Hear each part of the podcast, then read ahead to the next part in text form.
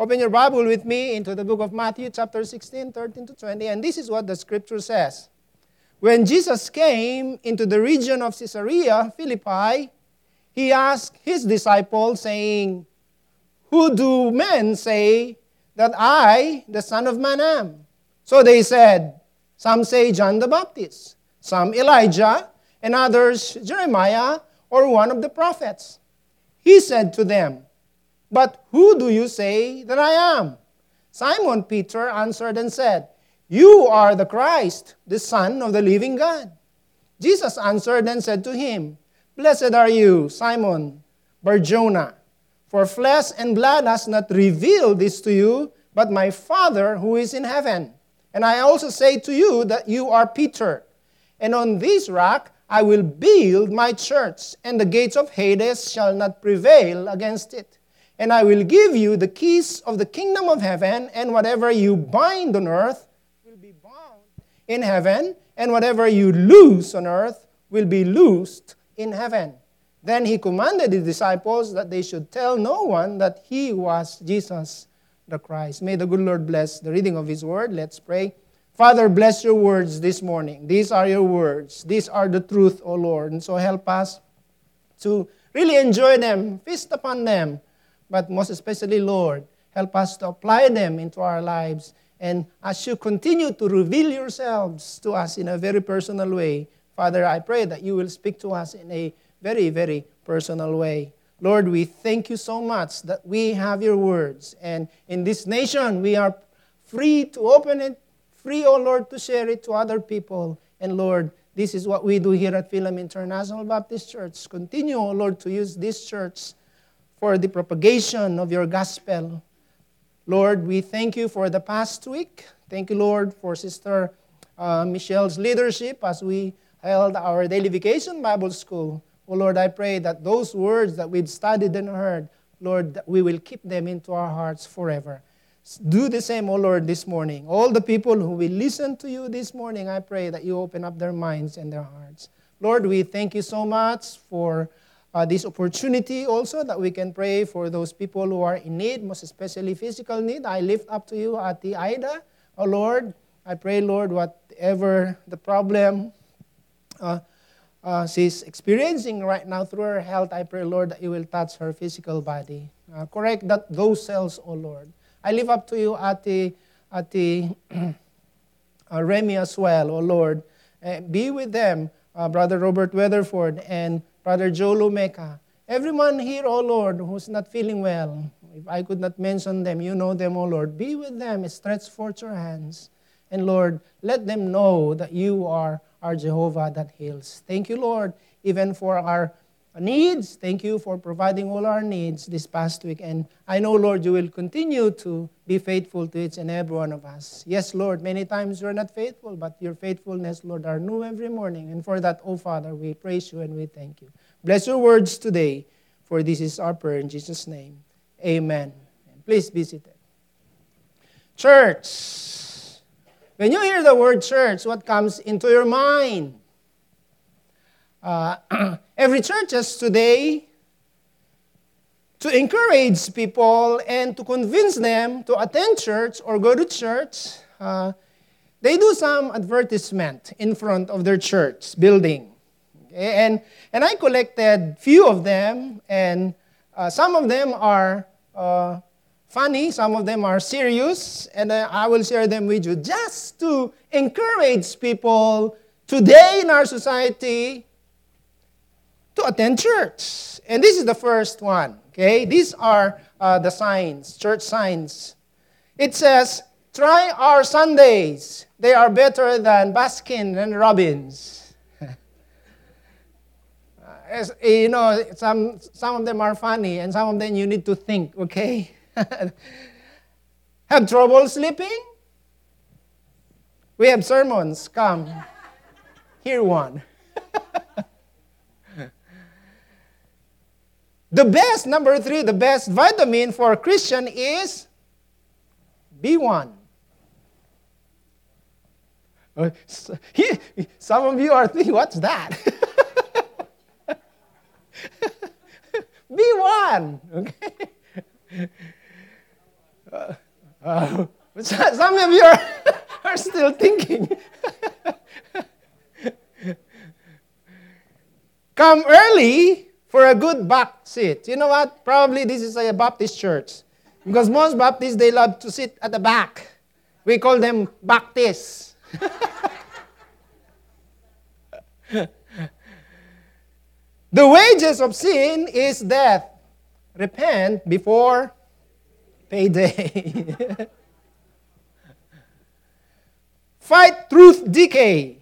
Study the Bible daily. I like that one. How will you spend eternity? Smoking or non smoking? Where do you want to stay? Smoking or non smoking? uh, this is uh, this is one. This is a what? A church. What is missing? Can you? you are, okay? Now, again, all these churches, they have one mission to encourage people, believer and even non believer, to be in a church every Sunday. Now, there is this story about this mom. One Sunday morning, a mother went to wake her son and tell, and tell him it was time to get ready for church. And probably you, you mom, can, you know, can identify this mom. And so, to which he replied, because he, he, she told her, uh, her son, it's, it's time to get ready for church. And to which he replied, I'm not going. And why not? She asked. I'll give you two reasons, the son said. One, they don't like me at church. And number two, I don't like them either. His mother replied, I'll give you two reasons why you should go to church. One, you are 54 years old. And number two, you are the pastor of the church. How many of you here this morning, you are excited to go to church? you know, as a true believer in the Lord, we should be excited in going to church every Sunday. Because as we discuss the church, the meaning of the church, and who we are, it should give us an excitement. Every Sunday, it's the day of the Lord. And so this morning, we will take a look at the first, the biblical understanding of what church is. What is a church? We always hear the word church, church, church. And how is really the biblical definition of the church? What is church? So many people today understand the church as a building. We understand that the church is this building. And this is not a biblical understanding of the church. You see, the word church translated in the English Bible is ecclesia. Yeah, that's a Greek word. And the word is the Greek word kaleo, meaning to call. That's in English. Kaleo is Greek. And if you, uh, and you, if you put it in English, it's to call with a prefix ek, meaning out. Thus, the word means the called out ones or an assembly. I like the other definition. Where, where, where we called out, we are called out from the world. And so, meaning that before we came to know Christ, we are worldly. We do things that these people who are not believers in the Lord do. And so, when God called us out from darkness into marvelous light, we became part of the what? Of the church. However, I like this other one. The English word church does not come from ecclesia, but from the word kuriakon. What is the word kuriakon? It means dedicated to the Lord. And so, if you are already a part of the church, and later on we will take a look how you can become part of the church. If you are a true believer in the Lord, I like this one dedicated to the Lord. The word dedicated. When we are dedicated to the Lord, we do everything to please Him. Amen.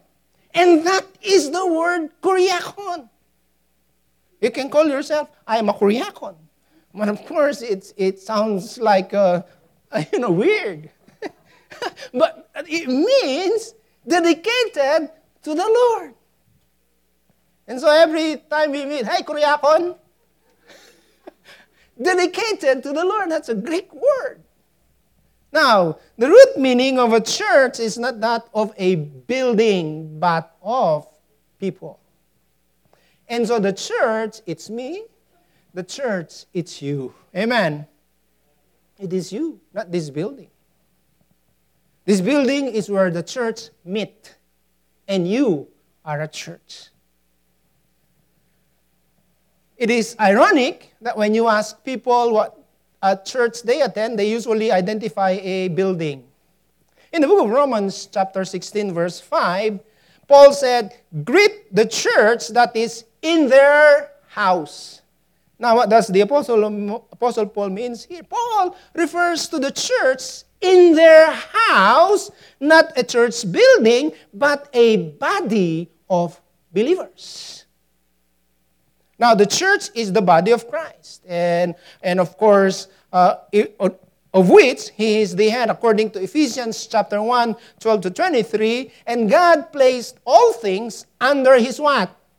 His feet, and appointed him to be head over everything for the church, which is his body, the fullness of him who fills everything in every way. And so, the body of Christ is made up of all believers in Jesus Christ from the day of Pentecost, that's Acts chapter 2, until Christ returned. But biblically, we may regard the church in two ways. Number one, it's called the universal church. What is a universal church?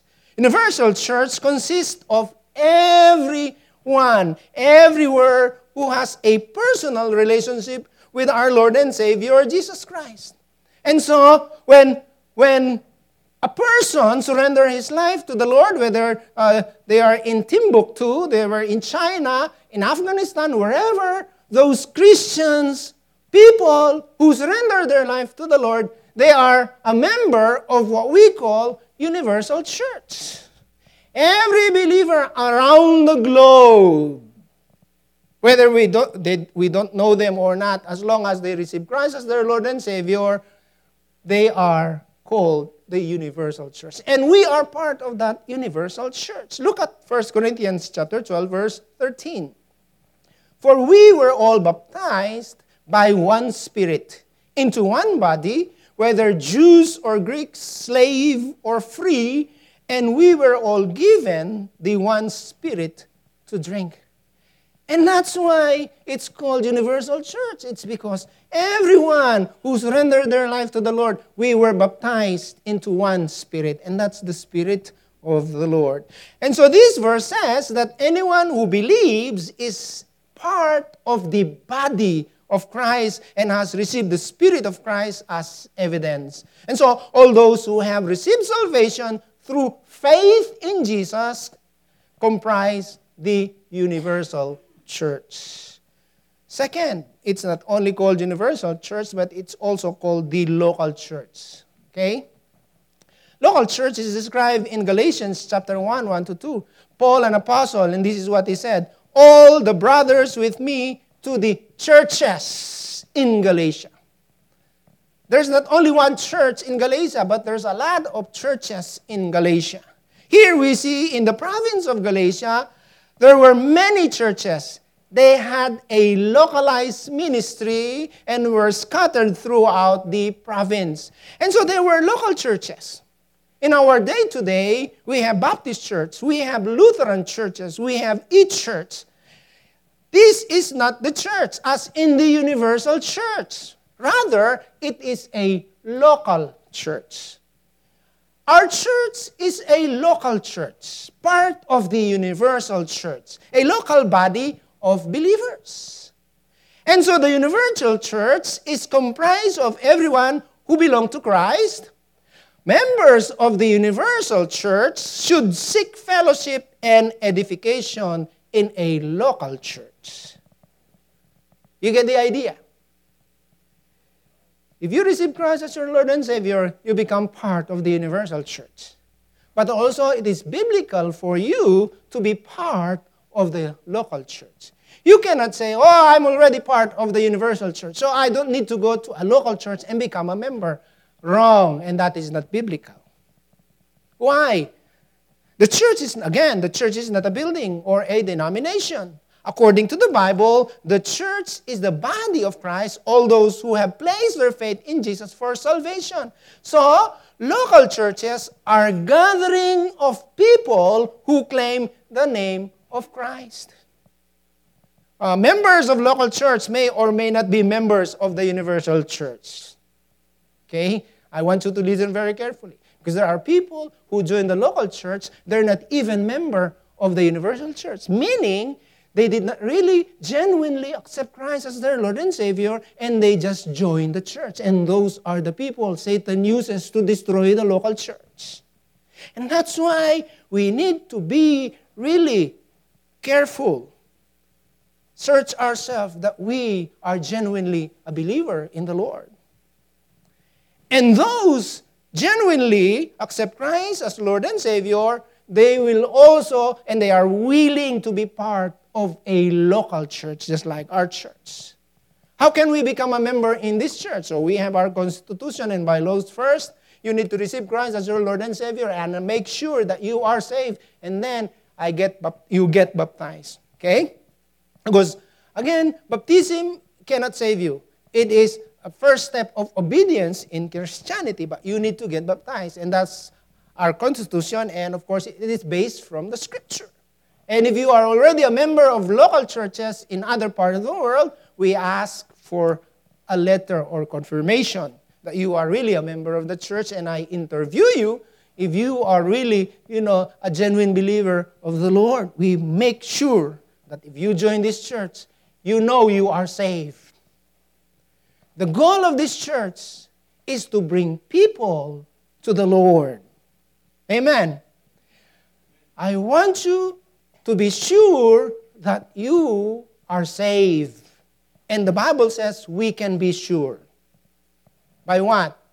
By repenting of our sins, by turning away of our wicked, wicked ways, and, and invite Christ into your life as your personal Lord and Savior. That's where we become part of the universal church and part of the local church. Again, local churches are gatherings of people who claim the name of Christ. Members of a local church like this may or may not be members of the universal church, depending on the genuineness of their faith. See, important, it is important to be a member of a local church. Why? Many people, uh, they don't want to be part of the local church. And that's not biblical. The biblical way is to be part of the local church. And why did I say it's biblical to be part of the local church? Local churches are gathering of people who claim the name of Christ. If you claim the name of Christ, you should be part of the local church.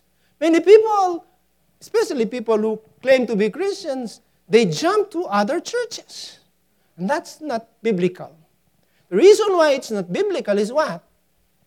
Remember this that if you become part of the universal church and part of the local church, God expects you to be faithful in the church that you are attending locally. I liken this to a husband and wife relationship. You need to be faithful to your wife, you need to be faithful to your husband. For us, the other name for local church is family.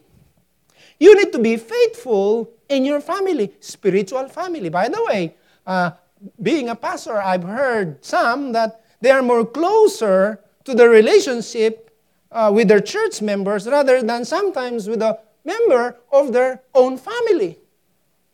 Why? Because it's really different if you become part of the local church. Spiritual, this is your spiritual family.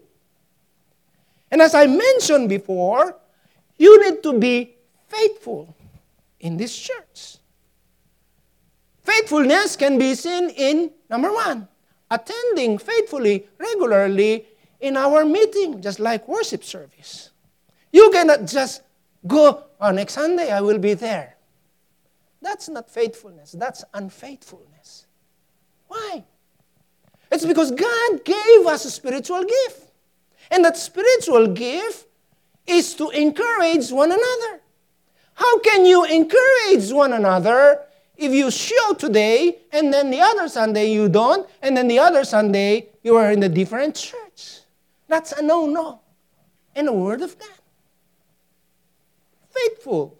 Not only being faithful in our giving, but faithful in every activities of the church. Amen. Amen.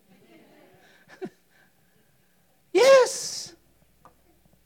Because your presence is an encouragement to everyone. And we have, a, we have an old adage that says, Rolling stone gather no what? No moss. Why? It's just like when you are when you claim to be a, a part of a Christian church or local church and you don't really are not faithful, you, you, you will not grow. You will not grow. You will gather no most. I like I like uh, Brother Joe and Sister Margie's shirt yesterday and the other day. Uh, actually, we have those T-shirts. Uh, one time we have our sports uh, fest in Tucson, and we printed those T-shirts, and it says, "I, I, I heart my church," meaning I love my church, and under that, Philam International Baptist Church. Isn't it wonderful? We need to love our local church. We need to be faithful in our local church. We need to support it not only financially, but most especially your presence, every activities, every every every daily vacation Bible school, every Sunday school, every Bible studies, every prayer meeting. We need to support our church because that's where we grow. That's where you share the spiritual gift that God bestowed upon you when uh, you receive Christ as your Lord and Savior. You see, the local church is where believers, listen, the local church, like Philam International Baptist Church, is where believers can fully apply the body principles. The body principles. You can read that in 1 Corinthians chapter 12. What are those? What are the body principles for our local church? Encouraging. I already mentioned it. How can you be an encourager if you show up today and if you don't show up the following Sunday? How can you encourage your pastor? How can you encourage one another if you are invisible? Another thing is teaching. Teaching is very important. And that's why we keep on encouraging, I keep on encouraging you to uh, Pastor Jeff, will you please stand up? Okay, maybe. Pastor Jeff is our faithful Sunday school adult leader every Sunday. If you don't do anything early Sunday morning, I invite you to attend his class. 9:30. And you will benefit from the teaching of the word of God. If we can wake up early to attend, you can, you can sit now. what am I saying? if you're excited to wake up every day doing things that really you know interest your hobby, why not do it Sunday morning for the for the for the word of God to be heard by you. And so teaching, encouraging, teaching, and building one another up in the knowledge and in the grace of our Lord and Savior Jesus Christ. We build one another up in the grace and in the knowledge of our Lord and Savior Jesus Christ. We are the body of Christ. Amen. We are one. That's the local church. And so I encourage you to be first part of the universal church. And when you are really part of the universal church, you decide to be part of the local church. And if you are not yet part of the local church, I think God is speaking to you right now. And this is not an accident that you are hearing this message. God is after you. He wants you to be an instrument of His kingdom. Number two. So we did look at the meaning of the word church. And then number two, uh, the beginning of the church. Uh, the question is when did the church begin? See, the church began on the day of Pentecost.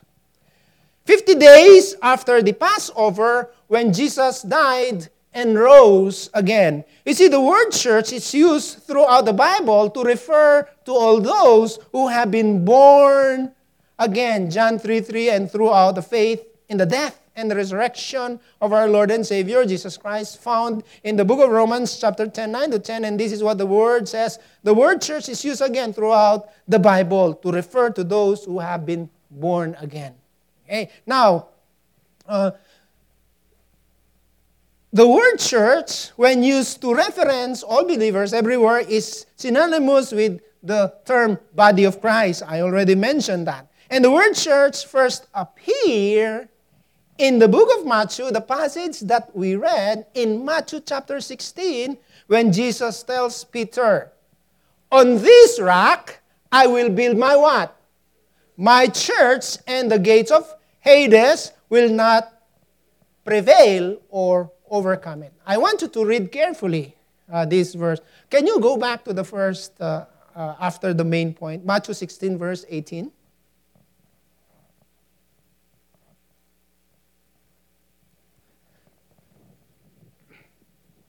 Beginning verse 16. Oh, 18, sorry. And I also say to you that you are Peter, and on this rock I will ba- I will what? Build. I, I want you to underline this word. My church. I will park in this, okay? Because many pastors, they claim the local church, they belong to them. Wrong. Every churches Pastors don't have church, okay? They don't, you know, uh, own the church. Church belongs to Jesus Christ. Amen. It says, I will build whose church? Christ church, not Joel Padilla's church. Mention all those popular pastors. They, those churches don't belong to them. It belongs to the Lord. And the gates of Hades shall not what?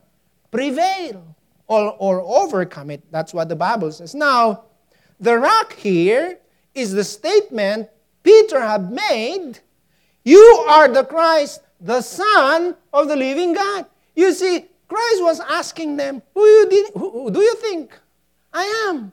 And then when, when Peter answered, You are the Christ, the Son of the living God. And of course, he confirmed it. You are blessed because the Father revealed it to you. And if you will note and take note at the end of this passage that we just read, do not tell anyone yet. Why? Because Christ is not yet ready to be revealed as the Messiah. He was ready after his arrest and when he entered Jerusalem riding on a donkey.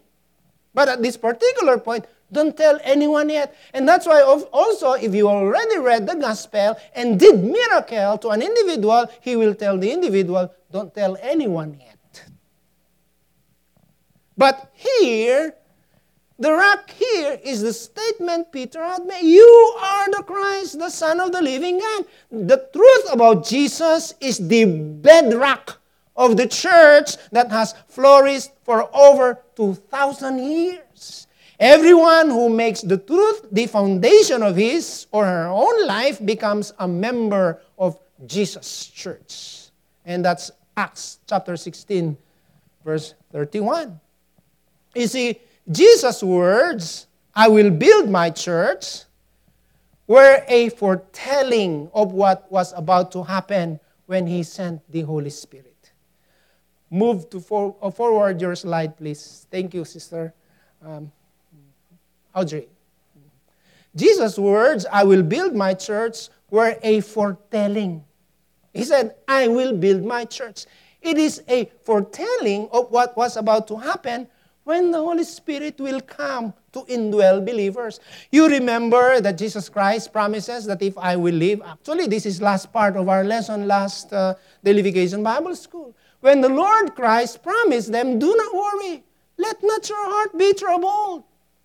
If I will leave, I will send someone. And according to, of course, verse uh, chapter 16 and verse 3 and John chapter 5, uh, chapter 15, this is the Holy Spirit. The word in 1613, it's called the Comforter. He is the Comforter. However, when He, the Spirit of truth, has come, He will guide you into all the truth, for He will not speak on His own authority, but whatever He hears, He will what? Speak, and He will tell you things to come. And then in 16 verse, uh, uh, in, in chapter 15, 26 to 27, but when the Helper comes, who is the helper? The helper is the Holy Spirit comforter. In Greek, it's called parakletos. Parakletos. Para means called alongside. Kletos, alongside. Parakletos. He was called alongside to guide you, to empower you, to be with you till the ends of the earth. And this is the promise. That's why when he said, I will build my church, it is a foretelling of what, what, was, what is coming. Jesus still had to go undergo the cross and experience the resurrection when he mentioned this. Although the disciples understood in part the fulfillment of all Jesus had come to do, had not yet been accomplished. After his resurrection, Jesus would not allow his followers to begin the work he had given to make disciples to all nations, according to Matthew 28 uh, 19 to 20, until the Holy Spirit had come in the book of Acts, chapter 1. You see, the book of Acts details the beginning of the church and its miraculous spread through the power of the Holy Spirit. It is not through their power, it is the power of the Holy Spirit. That's why, please don't do anything. And in that narrative, the Lord said, Do not leave Jerusalem. Wait, tarry, stay there until the Holy Spirit come on the day of Pentecost. By the way, Pentecost is a Greek word. Uh, it is a feast of harvest. And what is that harvest? Wheat harvest.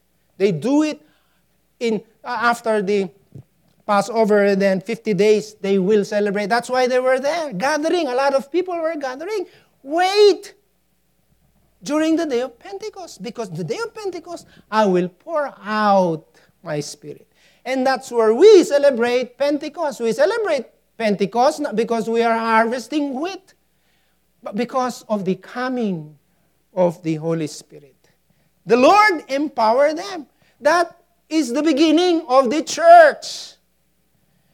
And so, the Holy Spirit was poured out upon 120 of Jesus' followers who waited and prayed in the book of Acts, chapter 1 and chapter 2. The same disciples who had quaked in fear of being identified with Jesus. Remember, when Christ was crucified, they were all fearful. They ran away. They left Jesus. When the Holy Spirit came, oh, they were bold bold enough even to face those people who try to uh, persecute them. They will not back down. They will move forward, not because of their power, but because of the power of the Holy Spirit dwelling in them. They boldly proclaim the message of the gospel of the risen Messiah validating their message and with miraculous signs and also wonders. Thousands of Jews from all parts of the world were in Jerusalem for the feast of Pentecost. So they heard the gospel in their own languages. That's where they spoke in tongue. They spoke the language of those people who are not from Galilee. And a lot of them, they were wondering, how come they can speak our language? How come uh, we understand them? These people are from Galilee. They don't speak our language, but at that particular moment, they can speak their language. That's speaking in tongues. They don't need interpretation. The purpose of that, of course, is to validate their message so that people will believe that what they preach is the real gospel. Validating the message, and that message is the truth. So those who were saved were baptized. Peter, in his preaching, he said, Repent and be what? Baptized. He did not say, repent and be baptized. You know, he said, repent and be baptized. And so there is this repentance and baptism. And so, adding daily to the church, when persecution broke out, the believers scattered, taking the gospel message with them, and the church spread like wildfire to all parts of the world. See, the start of the church involves Jews in Jerusalem, but the church soon spread to other people group. Samaritans were evangelized in Acts chapter 8. Acts chapter, chapter 10, God gave Peter a vision because Peter believed that the gospel is only for the Jews. But in Acts chapter 10, God gave Peter a vision that the message of the gospel does not belong only to the Jews, but to all the people in the globe. Salvation of the Ethiopian, Ethiopian eunuch in Acts chapter 8, the Italian centurion by the name of Cornelius, uh, convinced Jewish believers that God's church was a broader than had imagined. The miraculous calling of the Apostle Paul in the road to Damascus. Uh, it sets the stage for an even greater spread of the gospel to the Gentiles. Paul was the apostle to the Gentiles. Jesus' prophetic words to Peter before the crucifixion had proved true. Through persecution, the gates of Hades have fought against it. You see, the church only grows stronger when it is persecuted. Remember this. It only grows when it is persecuted. In the book of Revelation, chapter 7, verse 9, it provides a glimpse. Remember that the book of Revelation is a, is a prophetic book. And this is what 7 9 says. Uh, After this, I looked, and there before me was a great multitude that no one could count, from every nation, tribe, people, and language, standing before the throne and before the Lamb. That's why the gospel is not only for special people like Jews. The gospel is for you and me, everyone in this world. Amen. And so our role is to impart, share the good news that every people who live in this world, they need one individual. And who is that? His name is Jesus. For them to be saved and go to heaven. Remember what he said I am the way, the truth, and the life. No one comes to the Father except through me. I hope this morning all of us genuinely invite Christ or invited Christ into our heart. But if not, after the sermon, I will pray. I will lead you in prayer. Genuinely accept Christ as your Lord and Savior because God wants to use you in His kingdom to spread the good news. It is interesting also in this verse he said, and the gates of hell shall not prevail against it. What are the gates of hell? They said it's Arizona. because it's hot. of course, they're making up joke or fun that uh, Arizona is the gate of hell. I don't think so. There's, there's, uh, there is uh, Death Valley, and that's the hottest place here in Arizona, here in America. That but it's located in California. But it's hot here. But praise the Lord, this is not, this is not the gate of hell. Okay? But what, how do you understand uh, when you hear the word gates of hell? All of us probably heard this passage and we don't even have idea what is the gate of hell. Uh, the phrase gates of hell is translated in some versions as the gates of Hades. Gates of hell or or gates of Hades is found only once in the entire scripture. Here in this verse 16 18, in this passage, Jesus is referring to the building of the church. Okay? And he said, again, I tell you, you are Peter, and on this rock I will build my church, and the gates of hell shall not prevail against it. Bible scholars debate the actual meaning of the phrase, the gates of hell shall not prevail against it. One of the better interpretation to the meaning of this phrase is this. In ancient times, uh, think about medieval times. Have you seen movies like those? Uh, medieval times. The cities were surrounded by what? Walls. Imagine, use your imagination. There's a city surrounded by walls. And of course, the walls, they have gates. And in battles, the gates of these cities would, would usually be the first place their enemies assaulted. If you've seen a film, that's the first thing that they assault. You know, they use big logs and then they count one, two, three. They push the big log to open that gate. Have you seen that film? I've seen film like that.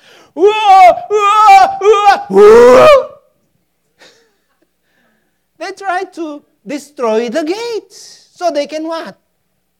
Penetrate and subdue the enemy. Uh, this was because, listen, and listen very carefully. This was because the protection of the city was determined by the strength or power of its gates. As such, the gates of hell or gates of Hades means the power of Hades. The name Hades was originally the name of the god who presided over the realm of dead and was often referred to as the house of Hades. It designated the place to which everyone who departs this life descends regardless of their moral character. So in the New Testament, Hades is the realm of the dead, and in this verse, Hades or hell is represented by a mighty city with its gates representing its power. Now, if you carefully read this passage, the context here is this Jesus refers here to his impending death. Even the gates of hell, uh, Hades or hell, will not prevail against it, referring to his impending death. You see, Satan thinks that when Christ died, everything will be okay. But no. Okay? Though he would be crucified and buried, he would rise from the dead and build the church. Remember that he did not only promise to come back to life, but he will build his church. If I will be crucified, the gates, the power of gates, will not prevail. And if I will build the church, this gate will not prevail as well. So, uh, Jesus is emphasizing the fact that the powers of death could not hold him in. Amen. You see, again, this is one of our major doctrine teaching here in Christianity that Jesus did not remain in the grave, he overcame death. Not only would the church be established in spite of the powers of Hades or hell, but the church would thrive in spite of these powers. The church will never fail the generations after generations succumbs to the power of physical death, yet other generations will rise to perpetuate the church. Actually, if you will read books and read all those stories about you know, Christians in those days who preached the gospel, they were really persecuted. Read the book Foxe's, Christians Martyr. Have, have you read that book? It's a story about those Christians in those days who stood up for what they believe. They did not compromise the gospel. they would rather die rather than compromise the gospel. See, if you are a Christian and you do right, you will still be persecuted by doing right. That's why today, my dear friends and brothers in the Lord, I want you to pay attention of what is happening in our current events today. Most especially, liberalism is spreading.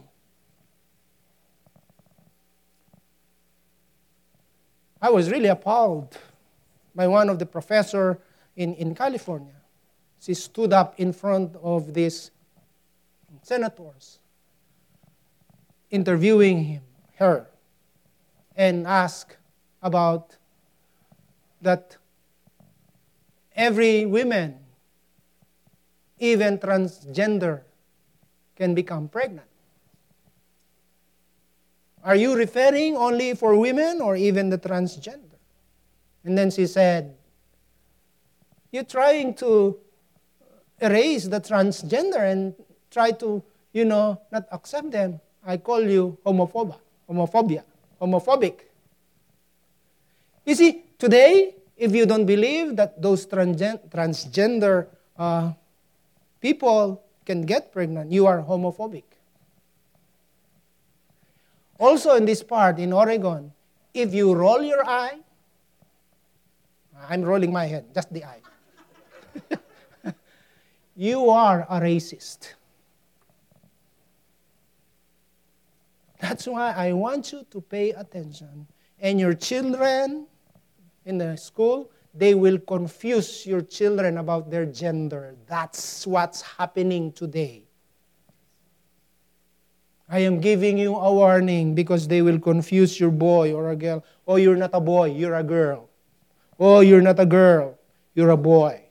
And that's why when they go home, you know, when you drop them, they, they bring their book like that. And when you pick them up, they walk like that. they, they got confused. You parents have a huge role. Don't take it lightly. And this is our society today. Now, going back to what I'm saying, we, if we believe what is right, we will be persecuted. We Christians are being persecuted for doing what is right. Because today, what is wrong is right, what is right is what? Wrong. And it is in the Old Testament it's being prophesied and it's happening. And so, remember this. Even if those things will happen, the Lord Jesus Christ said, even the gates of hell will not prevail against it. Amen. They may be, they may be, you know, having laugh. They may be, oh, you know, saying, hey, we're winning. Nope. We get the last laugh. Why? Because the Bible says in John chapter 14, verse 19, and this is what the Bible says Yet a little while, and the world will see me no more, but you will see me. Because I live, you also will what? Live. Remember that our life here in this world, we are not permanent.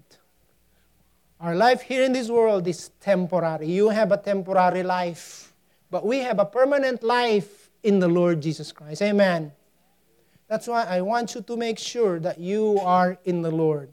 I want you to make sure that you repented of your sins already and invited Christ into your heart. Why? Even though the people will persecute us. You remember ISIS? When, when ISIS was very popular, they kill those Christians in front of the TV as if you're watching movie, but those are real. those, those are true. There will be times when your faith will be tested. They will ask you to deny Christ. What will you do? But if you are a genuine believer in the Lord, just like the disciples, remember the disciples? When the Holy Spirit was not yet with them, they're all cowards. They run, they betray Jesus. They don't want to be identified with Jesus. But when the Holy Spirit came, they were told, do not preach this message. Do not preach about the resurrection of Jesus. But they said, We'd rather obey God rather than man.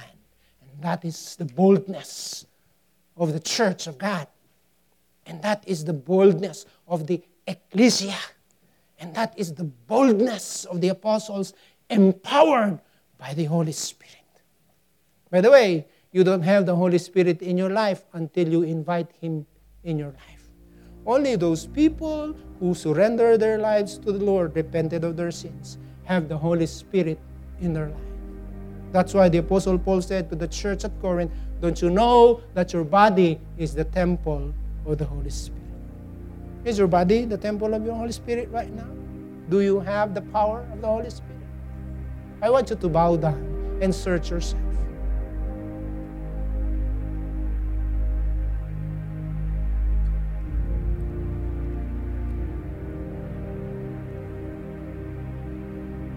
Probably this morning you are not yet sure about your salvation. And if you are not sure about your salvation, you're not yet part of the universal church and even the local church. So I invite you this morning to search yourself. Have you repented of your sins?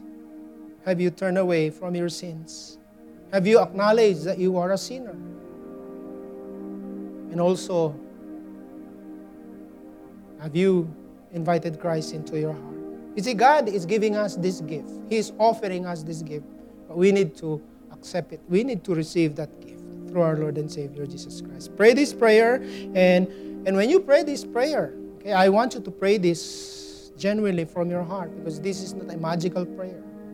I genuinely, if you did not yet receive. But if you already did and you are sure of your salvation, don't pray this prayer. Okay?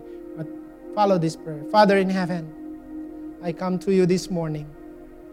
I acknowledge that I am a sinner and I cannot save myself. Thank you, Lord, for starting this salvation. Because, Lord, it is indeed by your grace. Lord, thank you for giving your Son to die on the cross on my behalf. Oh Lord, I ask this morning that you please forgive me of my sin. Cleanse my heart, O Lord, and help me, empower me, O Lord,